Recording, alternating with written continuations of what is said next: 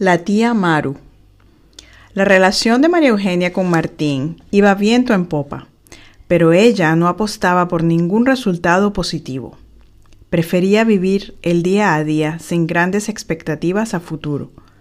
Se analizaba mucho las circunstancias que rodeaban la posibilidad de tener una vida junto a Martín en el largo plazo. Todo estaba en su contra. La diferencia de edad era muy marcada y a Martín le atraía más el deporte que el arte que hacía vibrar a Maru. Sin embargo, las visitas a casa de los freites hacían sentir a María Eugenia que era un miembro más de la familia. No solo era bienvenida, era considerada un freites más. La pequeña Valentina la llamaba tía Maru, pues así se le había presentado su tío Martín. La niña hacía que María Eugenia pudiera expresar su amor maternal de una manera en que no podía con sus alumnos del Juan 23. Para una maestra hay ciertos límites que no deben sobrepasarse en el ambiente escolar, pero en el rol de tía podía ser más ella misma y entregarse a juegos infantiles que la hacían sentirse plena. Martín había resultado un gran admirador de la música coral y no se perdía ninguno de los conciertos de la coral sacra a la cual Maru pertenecía. Él ya estaba retirado del atletismo para competir, pero seguía entrenando todas las mañanas muy temprano en los alrededores del lago de Golencia. Con el tiempo, Martín se quedaba a dormir los viernes y Maru comenzó a acompañarlo los sábados por la mañana al lago. Poco a poco aumentaron las noches que pasaba Martín en el Oriana II hasta que ya no quiso partir más. Así, María Eugenia creó el hábito de ir tres veces por semana a caminar con Poche al lago mientras Martín trotaba en la caminería que habían construido. Comenzar el día con las endorfinas disparadas ayudaba a María Eugenia a enfrentar los retos del día con una actitud más positiva. Se sentía plena viviendo con Martín y con Pochi siguiendo hábitos saludables y con su nueva familia extendida adoptiva.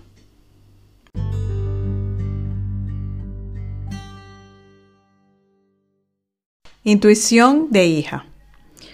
Raúl José era el único pariente sanguíneo que le quedaba a María Eugenia, quien no veía feliz a su papá. Él compartía una casa con Lupita en la que no se sentía calor de hogar.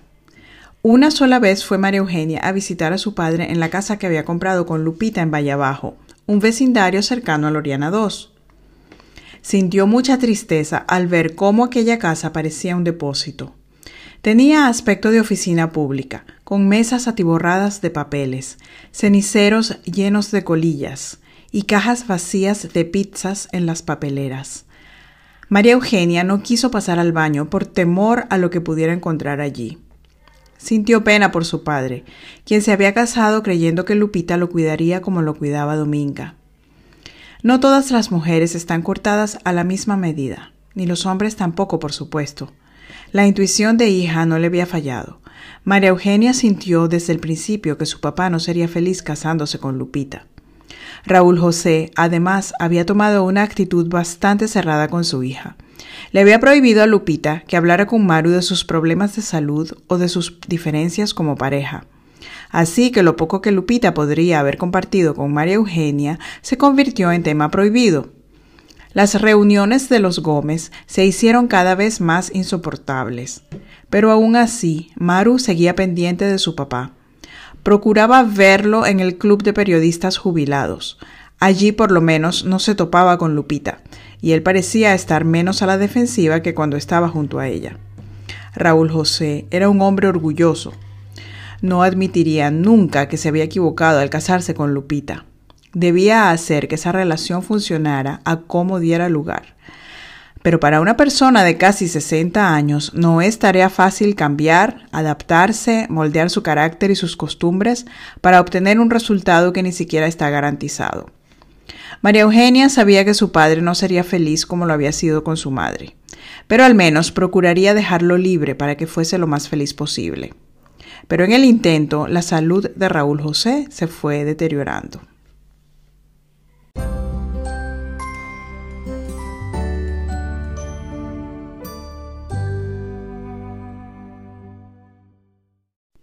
El estrés matador. Raúl José tenía un cuadro de hipertensión hereditaria. Su padre había sufrido un derrame cerebral hacia el final de su vida, pero había llegado a los 80 en perfecta salud. El abuelo de María Eugenia no se había casado luego de haber enviudado a los 75 años. Había aceptado vivir cerca de su hija Isaura, quien lo había adoptado como un hijo más. La tía Isaura era de esas mujeres dedicadas al hogar y a servir a quien lo necesitara. Con mucho cariño, asumió la responsabilidad de velar por el bienestar de su padre en su ancianidad. La situación era diferente para Raúl José. A sus 60 años, sentía que su cuerpo fuerte aún tenía muchos años más por delante. Si su padre murió a los 82, él aún tenía por lo menos 15 buenos años para disfrutar junto a su esposa. Pero la tensión permanente de querer que su cotidianidad fuese de una forma diferente a la realidad le provocó una trombosis leve en el muslo derecho. Una mañana, de manera muy casual, fue a visitar a María Eugenia con unas empanadas de cazón que eran sus favoritas, y le dijo que el doctor le había explicado que había sufrido una trombosis en la pierna derecha. Maru se preocupó y le preguntó si se estaba tomando sus píldoras para la hipertensión como se lo había recomendado el médico. Pero la respuesta era vaga, como siempre. Raúl José era de los que prefería recurrir a métodos naturales y no químicos para enfrentar los problemas de salud.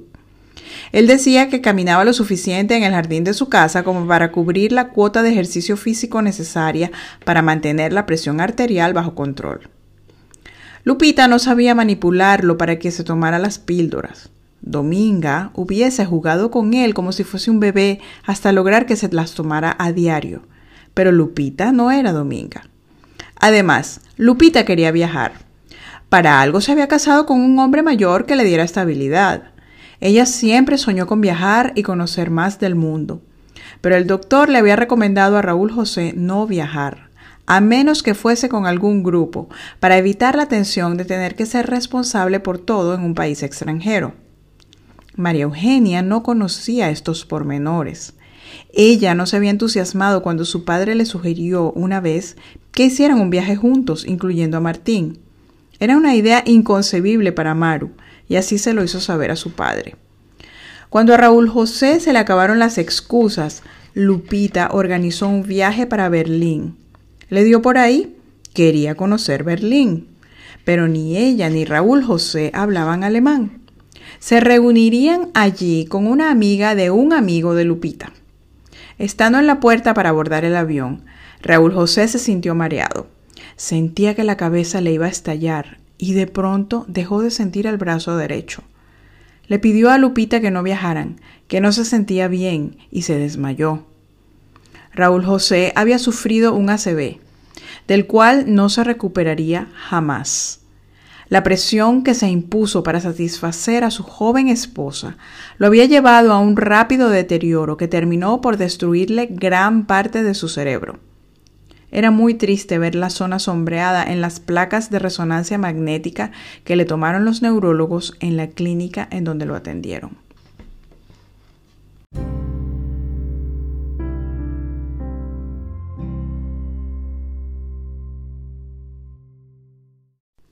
Un viaje de meses. Ocho meses estuvo Raúl José más muerto que vivo.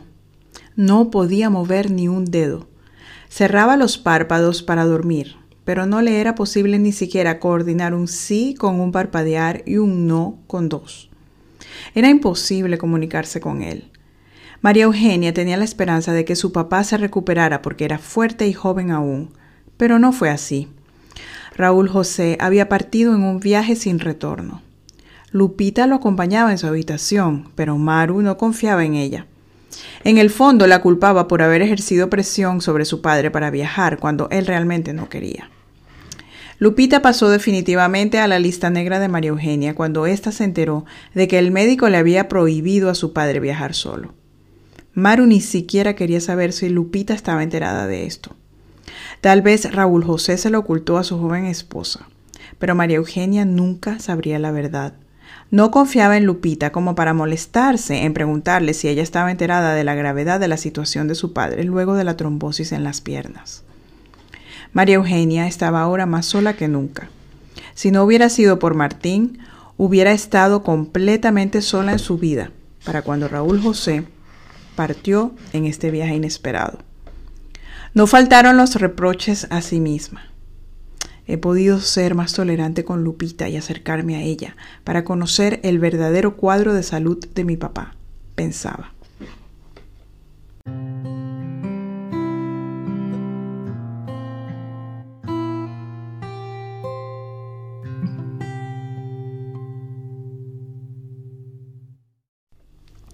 Adiós, papá. Hacia fines del año 2004, María Eugenia seguía dedicada a visitar a Raúl José todos los días al salir del trabajo. Los gastos médicos estaban cubiertos por el seguro de hospitalización que Raúl José siempre había mantenido. Igual que cuando el tratamiento de Dominga diez años antes, el saber que los gastos estaban cubiertos ayudaba a la familia a concentrarse en darse el apoyo moral necesario para que el enfermo completara su viaje por la enfermedad. En ambos casos, el desenlace sería fatal. Los médicos le aseguraban a Maru que el daño era irreversible. Martín la acompañaba en su dolor y en su dedicación.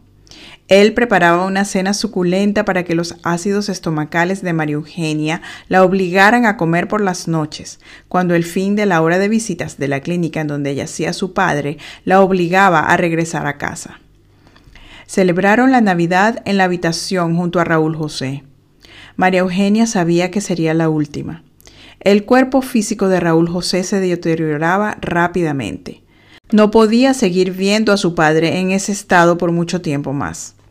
Aunque él no reaccionaba ni podía comunicarse con nadie, le salían lágrimas cuando alguno de sus amigos iba a visitarlo. En esos días había pasado por la clínica Elena Isabel con Francisco y Guillermo para acompañar a Maru. Saludaron al señor Raúl como lo llamaban todos. Él debe haber reconocido las voces, porque grandes lágrimas salieron de sus ojos sin expresión. No hubo sonidos ni nada que indicara qué significaban esas lágrimas. Antes de que llegara el año nuevo, Raúl José Gómez Lombardo fue declarado muerto. María Eugenia se había preparado para ese momento, pero le resultaba infinitamente desgarrador tener que despedirse tan prontamente del único progenitor vivo que le quedaba. Ahora sí quedaba completamente huérfana en este mundo. Sus amigos y vecinos que estaban de vacaciones de fin de año en el Oriana II la acompañaron en una ceremonia sencilla pero muy sentida en la funeraria Vallés de Golencia. Raúl José nunca quiso ser incinerado. A él le gustaba la idea de que algún día solo quedaran sus huesos en el ataúd.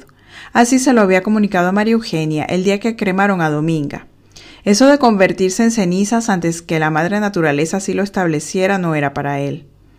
Con el entierro de Raúl José desapareció Lupita de la vida de María Eugenia. Una vez que alguien pasaba a su lista negra era ignorado para siempre. Y si la vida no imponía encuentros casuales, Maru prefería actuar como si nunca hubiese existido. No la nombraba, ni quería saber de ella, ni quería hablar del pasado. Punto y final.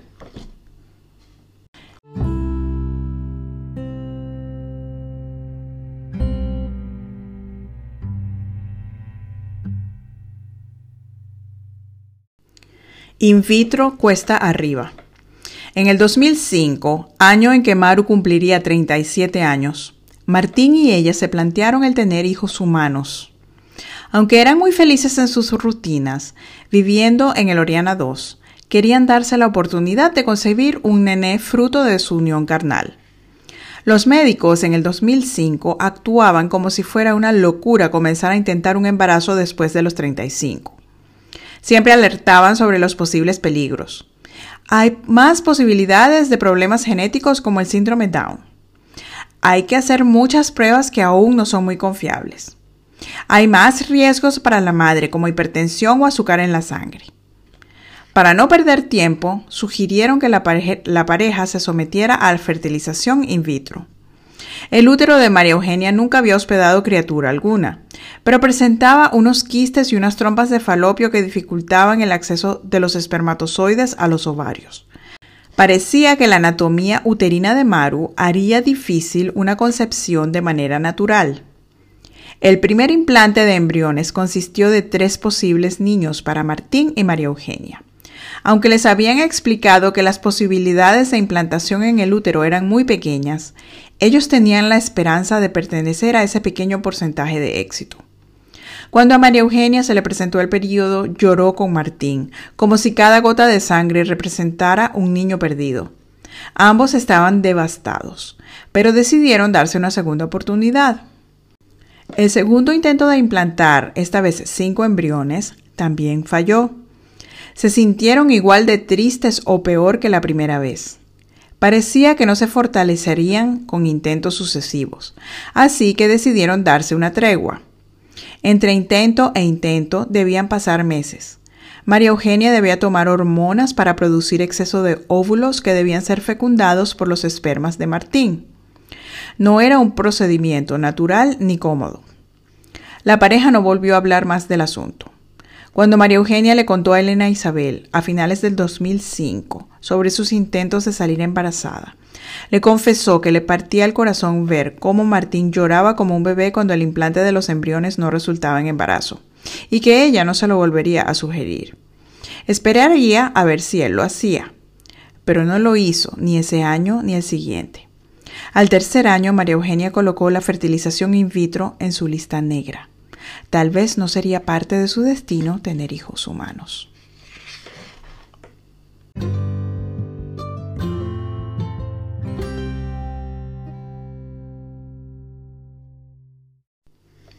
Divorcio de Blanca. A mediados del 2007, las mosqueteras se reunieron por una buena causa.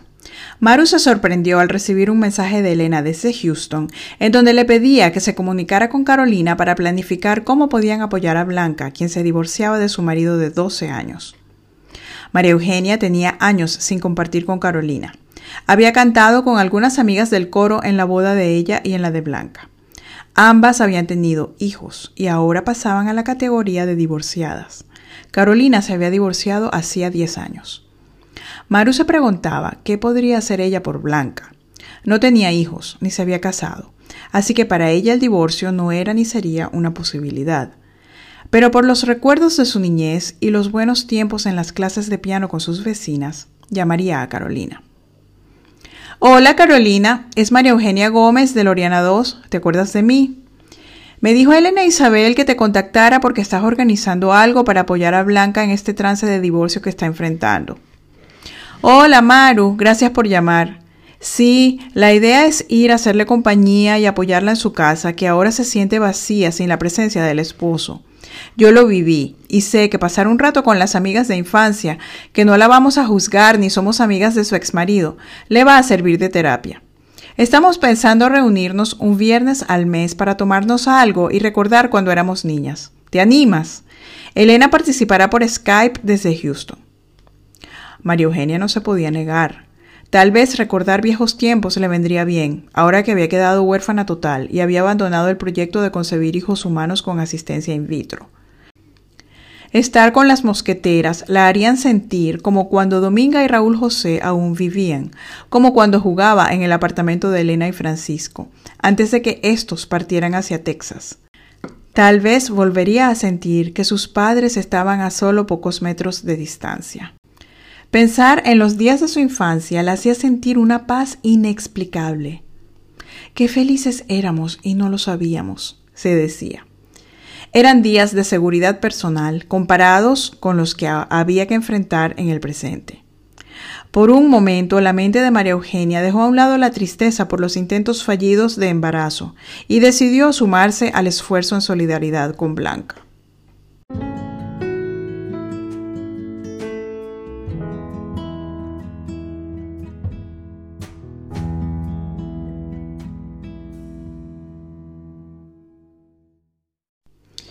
Hijos caninos. Martín y María Eugenia habían decidido que en su hogar tendrían hijos caninos, así que adoptaron un pastor alemán. Lo llamaron Toby y se consideraron desde entonces una familia de cuatro. Maru se había resignado a no ser madre humana y a vivir el amor con Martín hasta cuando se extinguiera. Con la experiencia del divorcio de Blanca, que nadie se esperaba, estaba convencida de lo que lo mejor era dejar matrimonio en la lista negra y seguir viviendo el día a día. Tal vez Martín estaba destinado a vivir con ella cinco o diez años más. Cuando ella ya se viera como una anciana y él aún tuviera el atractivo de un George Clooney cincuentón, quizás no podría resistirse a la coquetería de alguna joven inescrupulosa que no respetara su compromiso con Maru y lo sedujera a su cama. Eso sería el fin para ellos. Se dividirían los perros. ¿Tendría corazón para escoger entre Pochi y Toby? Prefería no pensar en resultados tristes. Cuando se sentía presa de la incertidumbre, ahogaba su pena bajo los acordes del cuarto movimiento de la novena sinfonía de Beethoven, el himno a la alegría. A veces los ensayos con las corales no eran suficientes. De dirigir la coral juvenil había pasado a directora del coro del Juan 23. Pero lo que más la satisfacía era cantar música sacra con instrumentos de la época. La crisis en el país, había ahuyentado a la directora fundadora de la Coral Sacra a París. Ya ni siquiera podía sentir estabilidad en la existencia de un coro que fue parte de su vida desde su adolescencia. ¿Cómo la política había podido jugarles tan mal y tenerlos a todos víctimas de un gobierno corrupto e ineficiente? Ellos creyeron que todo mejoraría cambiando la corrupción e ineficiencia de los 40 años que ahora llamaban Cuarta República, por líderes nuevos que prometían prosperidad e igualdad de oportunidades para todos. Pero luego de casi 10 años en el poder, la situación del país estaba peor que nunca. Socialismo del siglo XXI había pasado a la lista negra de María Eugenia. Ahora un poco de la lista. Lista blanca, vivir el aquí y el ahora lista negra, matrimonio y concepción in vitro. Lista blanca, ser mamá canina. Y lista negra, socialismo siglo XXI.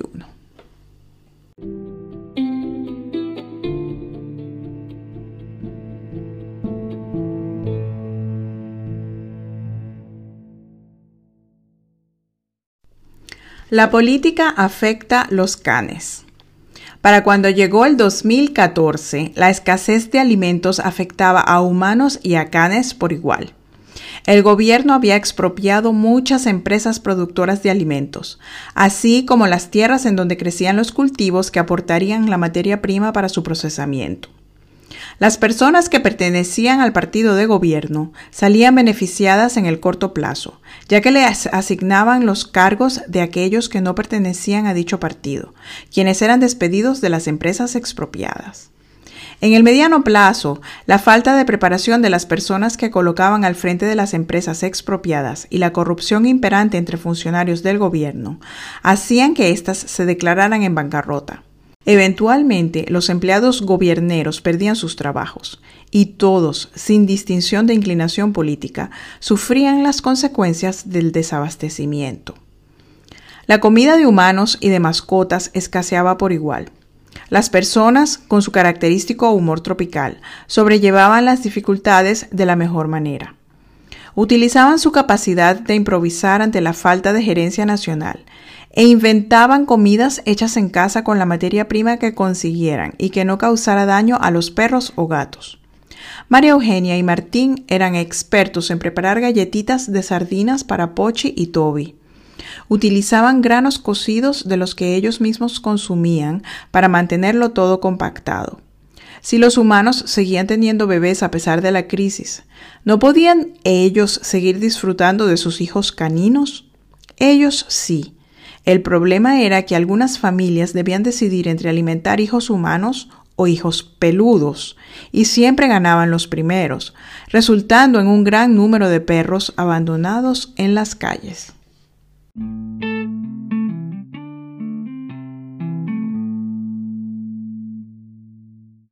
Rescate de canes. María Eugenia no soportaba ver tanto perro abandonado por las calles eran recogidos por la municipalidad y sacrificados en masa una vez que la perrera llegase a su capacidad. Maru comenzó a organizar adopciones. Había personas como ella que amaban los hijos caninos y estaban dispuestos a darles un hogar. Utilizó las redes sociales para promocionarlos de una forma tierna y llamativa. Conseguía la familia perfecta para cada perrito. Conocía la relación entre la raza del can y su amor por los niños o su capacidad de acompañar a un anciano. Así que se dedicaba a esta labor una vez culminada la jornada de trabajo y el paseo con sus propios hijos peludos. Martín la ayudaba, pues tampoco soportaba la idea de que los perros abandonados terminaran envenenados en una cámara de gas. Entre los dos habían conseguido incluso exportar algunos ejemplares a países vecinos. Las personas no podían creer que María Eugenia y Martín dedicaran tanto tiempo y recursos a organizar adopciones para perros abandonados. No podían explicarse qué podían ganar estos dos juntando personas con canes. Cada ladrón juzga por su condición y no todo el mundo está dispuesto a dedicarse a una buena causa sin obtener beneficio financiero o brillo social. Martín y María Eugenia se unían cada día más porque su admiración por el otro crecía y podían ver la belleza interior de cada uno. No necesitaban invertir sus sueldos en viajes para obtener productos de moda o de marca. No necesitaban entregarse a, la fiebre del emprendimiento como tantos otros hacían en esos días, para ser sus propios jefes y obtener independencia financiera. No querían aprovecharse de la crisis para encontrar alguna oportunidad de hacer dinero como se sugería entonces. Ambos eran felices teniéndose el uno al otro, compartiendo con sus hijos caninos y ayudando a otros cientos a encontrar hogares permanentes. Además, en el contacto con perros abandonados, se enamoraron de un tercero y decidieron adoptarlo. Ahora eran una familia de cinco con el pequeño poodle Titi, en honor a la perrita de infancia de Maru, quien convivía con ellos, con Toby y con Pochi.